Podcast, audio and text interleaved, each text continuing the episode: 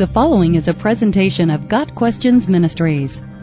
What did Jesus mean when he said that we should forgive others 70 times 7? Jesus said we are to forgive others 70 times 7 in response to Peter's question, Lord, how many times shall I forgive my brother when he sins against me?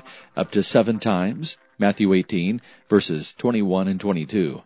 To fully understand what Jesus was saying, we must look at the context of the whole chapter.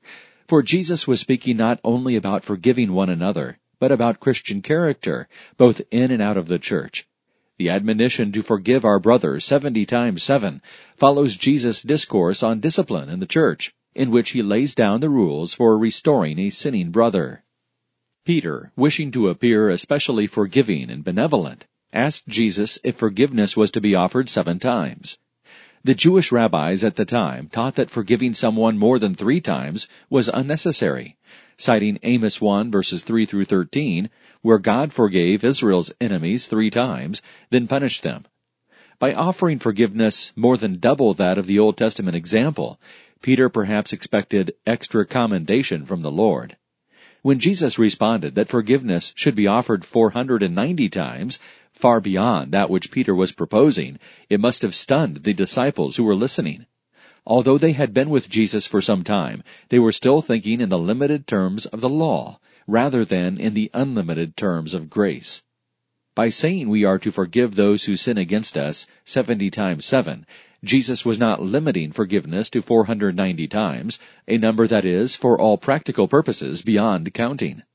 Christians with forgiving hearts not only do not limit the number of times they forgive, they continue to forgive with as much grace the thousandth time as they do the first time.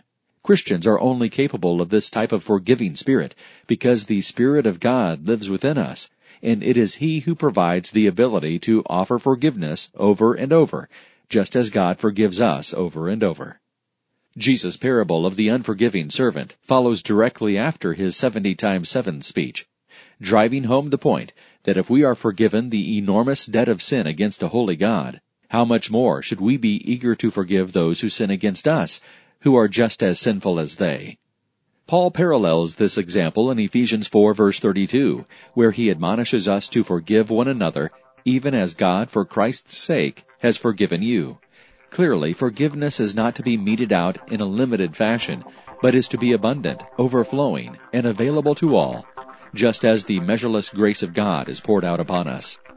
Got Questions Ministry seeks to glorify the Lord Jesus Christ by providing biblical answers to today's questions. Online at GotQuestions.org.